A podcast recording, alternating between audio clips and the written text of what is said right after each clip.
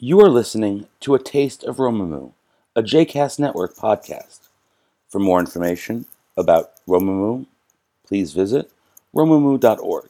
For more information about the other JCast Network podcasts and blogs, please visit jcastnetwork.org. So before I begin the Dvar, I want to. I mentioned earlier that probably in about 45 minutes in Boulder, they're going to be starting the air service in honor of my Rebbe. Reb Zalman was one of the most important figures in American Judaism over the past 100 years.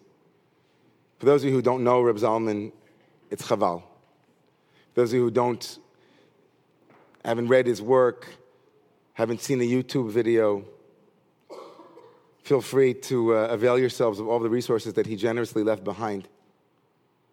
So before we begin, in his honor, course, I'm dedicating tonight's Dvar to him. But more than that, Reb Zalman, for those who knew, loved technology. He was at least 30 or 40 years ahead of the curve all the time. He was talking about computers before there were computers, and he was talking about what would become next. He was a huge sci fi lover. So I want to I want to Skype him in right now from wherever he is. I think he would be smiling, those of you who know him, if I said, Reb Zalman, is it okay to start?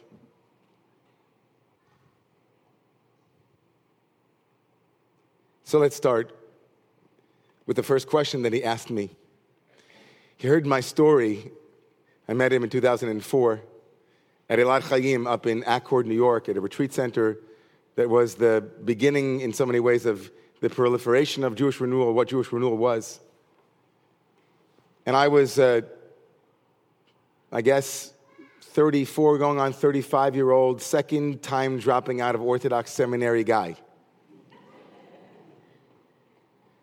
And the first question Reb Zalman asked me was, after I told him my story, he caught on one piece of it. I had told him that in my late 20s, I'd somehow been intrigued by the study of astrology, both ancient astrology and its modern expression.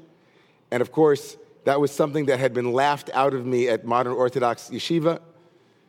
Many were those who quoted the Rambam and others, Maimonides and others, who saw astrology as avodah zarah, not to mention all of the scientists among us who thought it was ridiculous, including myself. And Reb Zalman, when he heard that, and I had finished my whole story, said to me, So, Nu, will you do my chart?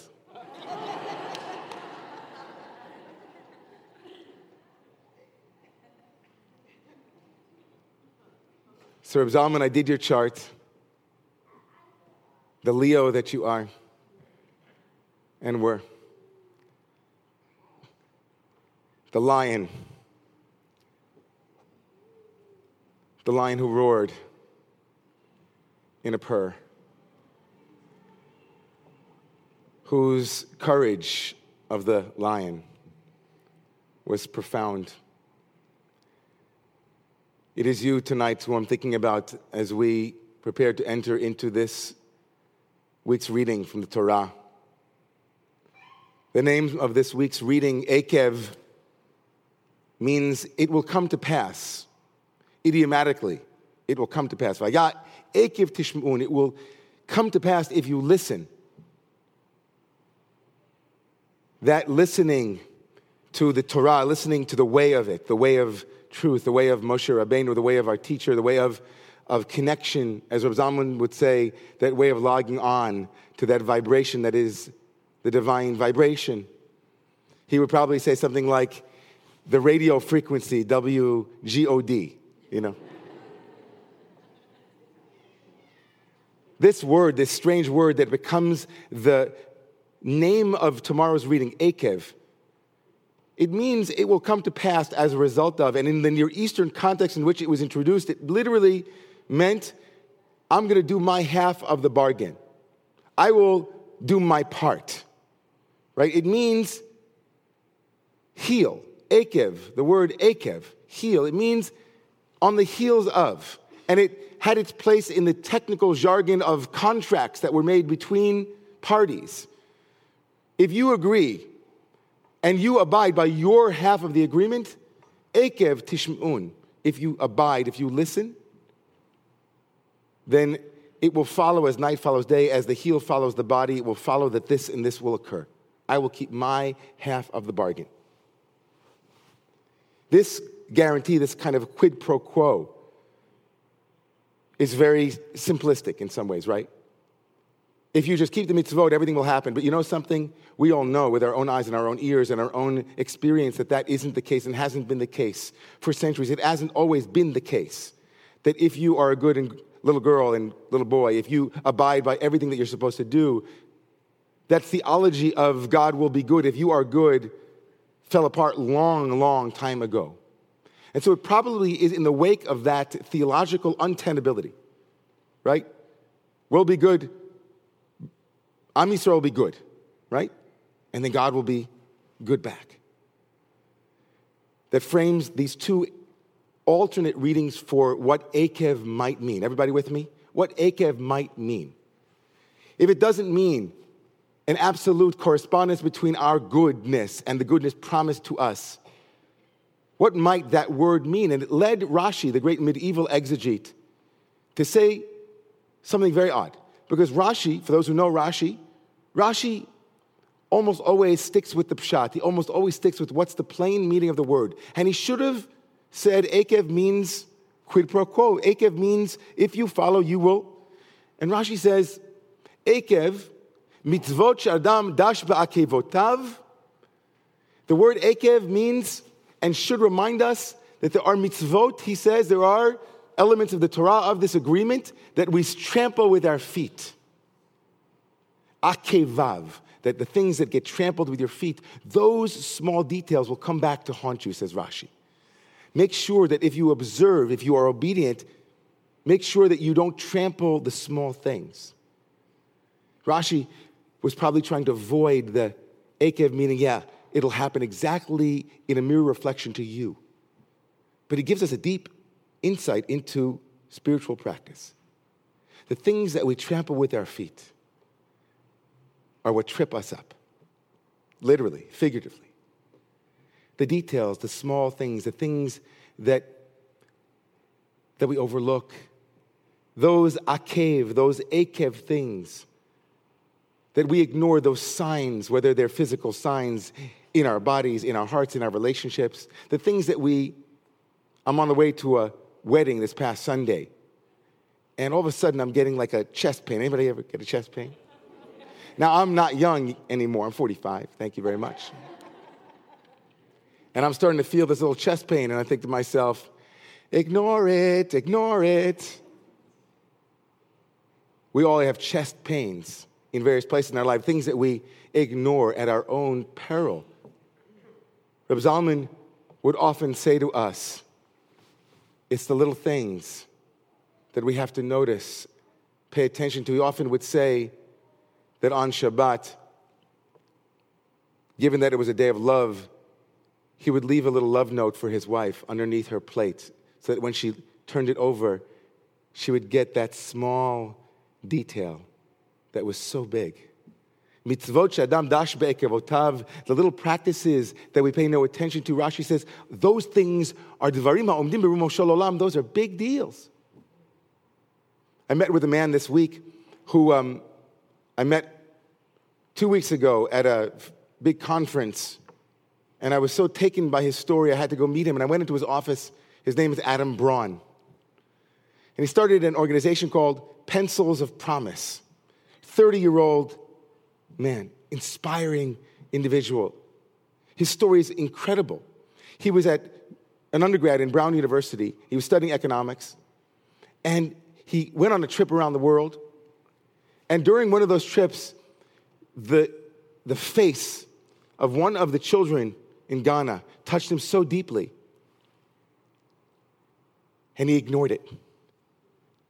But it gnawed at him and so he, he then went on, he was going to go to Goldman Sachs. He had a whole financial future for himself. And in the middle of it, he had a, a crisis that was, he couldn't figure it out what it was.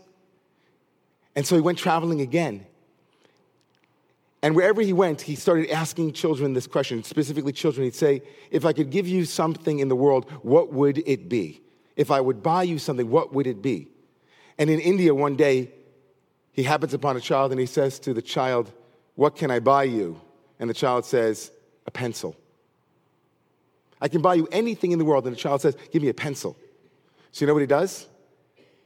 He creates an organization called Pencils of Promise, and he opens up 203 schools around the world based on that one moment in his life, where a child looked at him and said, All I want is a pencil. Wow. Mitzvot shadam dash ba'akevotav, the little things that we don't pay attention to that happen to us every day are signs, they are signals, they are invitations transcendence. Those small moments that we ignore. That's one meaning of the heel of Akev. And now the second meaning that I want to leave you with that really speaks to me at this point in both my personal journey and where we are as a community, where we are as a world.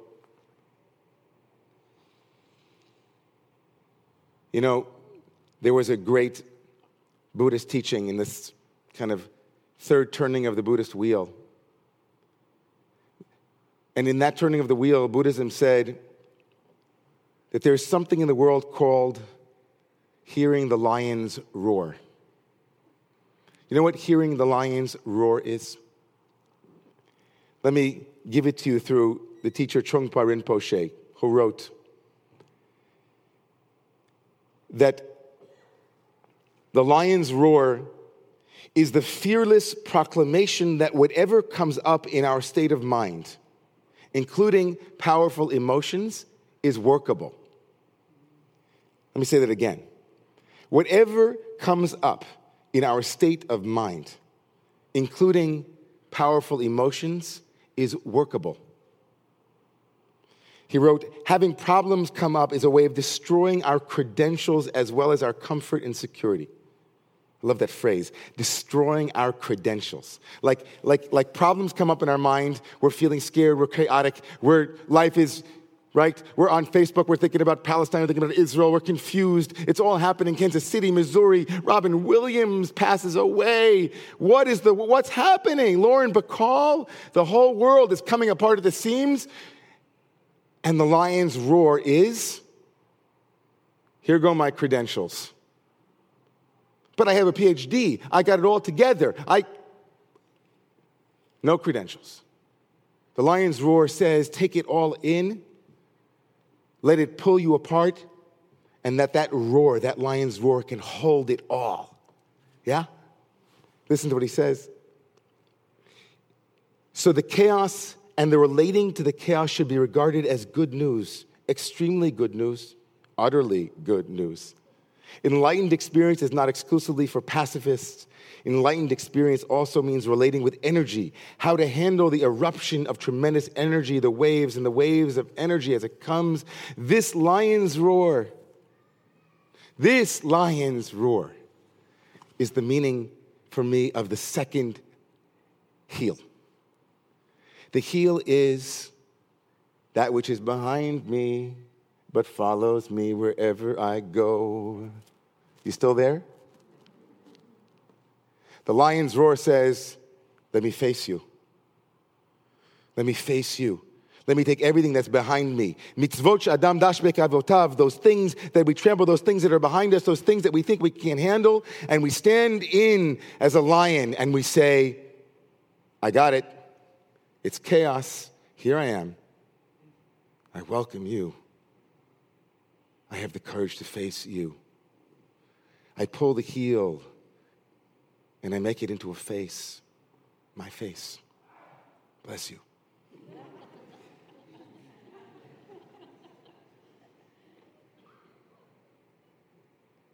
This is the meaning, Reb Zalman said, of the word in Hebrew, yir'ah.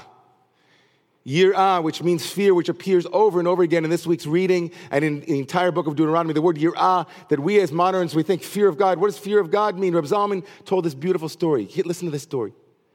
Rabbi Zalman said there was once a Muslim sheikh, a Sufi sheikh, who was much beloved by his students. I should say, I'm going to tell it like Rabbi Zalman would tell it, if he doesn't mind. You don't mind? I'm going to imitate you a little bit, okay?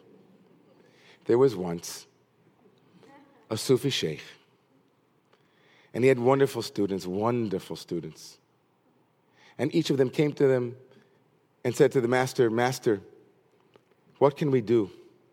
And the master said, Here, what can you do?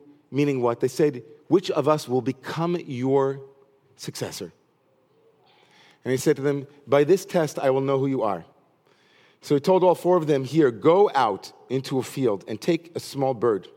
And when no one is looking, when no one is looking, I want you to kill the bird and bring it back to me as a sign of obedience. One by one, they went out, and each one of them came back, and all of the first three showed the dead bird to the master until the fourth student came. And sheepishly, he approached the master. He had the bird in his hand.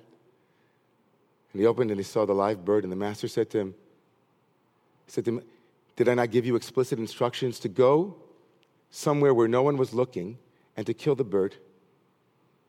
And the student said to the master, I heard you, master. And indeed, I tried. But there was no place that I could go where there was no one looking. There was no place I could go where no one was looking. Yir'ah. Rabbi Zalman says, Yir'ah, the fear of God is being seen by God. Not the mysterium tremendum fascina of Rudolf Otto that I'm in front of the great other and I'm terrified and I'm scared.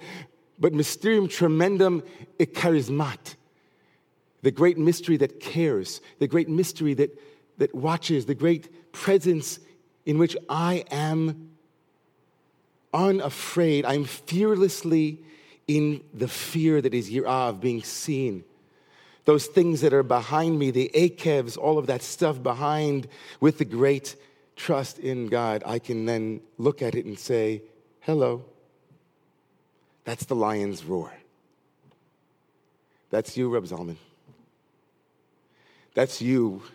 That's that chart that you showed us, that leonine heart that roared and said, I can hold it all. I can hold the old world and the new world. I can hold being rejected by Chabad, and I can hold being embraced by the Native Americans. I can hold the Nigun and the Zikr. I can hold the Gaia and the goddess. Once in a generation, if that, a heart like that comes along. Once like that in a generation, a heart like yours comes along and teaches all of us how to heal, if you know what I mean. So we thank you for inviting us to remember that the small things matter and can change lives and reminding us also that, like your own leonine heart, your own courage, you invited us to take all of those things that were behind us to live backlessly as we face our fears. May God bless each and every one of us. May God bless each and every one of us with deep healing. May God bless each and every one of us with the power to roar like a lion. When a lion roars, who can't be afraid, who can't be seen. Amen.